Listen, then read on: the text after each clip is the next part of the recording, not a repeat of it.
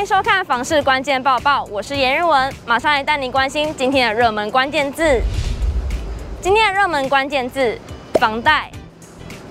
台北的房价居高不下，有很多人买房的时候就会退一步选择新北市，但相信很多人在买房的时候还是会在意贷款的成数高不高，贷款的利率低不低。那究竟新北市有哪些区域比较好贷呢？根据联征中心资料统计，二零二二年第一季新北市贷款成数，除了三芝还有瑞芳平均贷款成数不到七成之外，其余十九区的贷款成数都超过七成，其中最高的行政区在五股，贷款成数平均近八成，而平均贷款利率则是百分之一点三九，也是利率最低的行政区。不过，在全台房价涨太多的情况下，除了政府陆续提出打炒房政策、央行升息之外，银行也将针对房贷成数提出措施。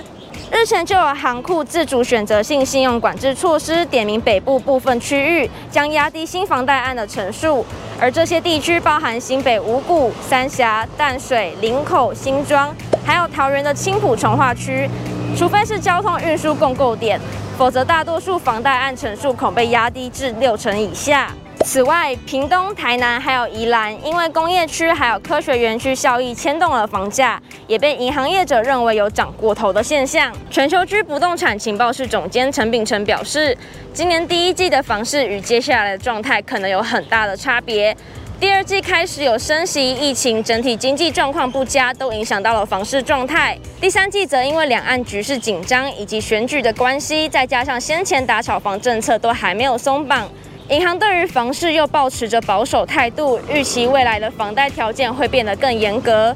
那么房市还会有回温的可能性吗？陈明成也分析了，恐怕要等到明年过完年才能判断了。也就是说，现在到明年农历年前这段期间，确实会是一个买房的好时机。今天的精选新闻，首先来关心政府推出的租金补贴方案。营建署指出，针对租屋族的租金补贴新制，如果符合二十到三十五岁的单身族、最近两年结婚的新婚族、经济弱势或者是社会弱势，只要符合其中一个身份，补贴金额都有可能加码至少一点二倍。如果符合两种身份，补贴金额就会从优采计。举例来说，如果是已经满了二十岁的大三、大四生，单身者补贴金额可加码到一点二倍。假设基本额度是三千元，那么每月的补贴金额就可以加码到三千六百元。如果是正在念硕士的新婚学生，补贴金额可以加码到一点三倍。假如基本额度为五千元的话，每月补贴金额就可以加至六千五百元。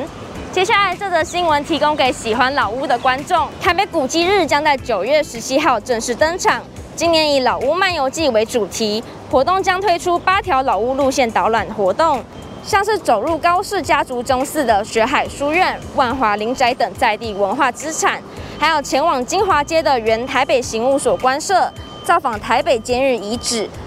其他包含城南大道、城、圆山等六条导览路线，也将探访结合在地文化历史的老屋，让民众走入街头巷弄，感受台北的文化故事。古迹日除了导览活动以外，也会办理老房子影像真件摄影比赛。还有人权绘本导读活动。最后这则带您来关心竹北新盖的停车场最新进度。为了改善竹北市光明商圈停车不便的问题，新竹县府将原本的平面停车场扩增，变成了地下两层的立体停车场，总共提供三百六十二个停车位以及七十六个机车停车位。目前已经在试营运期间，而且直到八月三十一号以前都不收费。另外，工程还特别超前部署，在停车场基础上预留了五层往上盖的空间，未来还可以规划作为停车场或是商场的用途。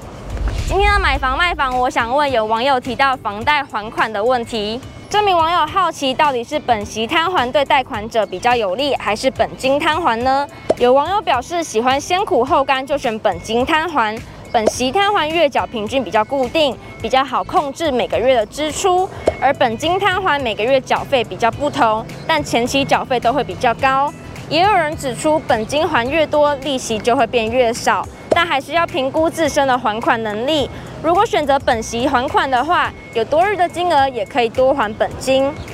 想看更多相关新闻，都可以点选下方的资讯栏连结哦。感谢收看今天的房市关键报报，我们下次见。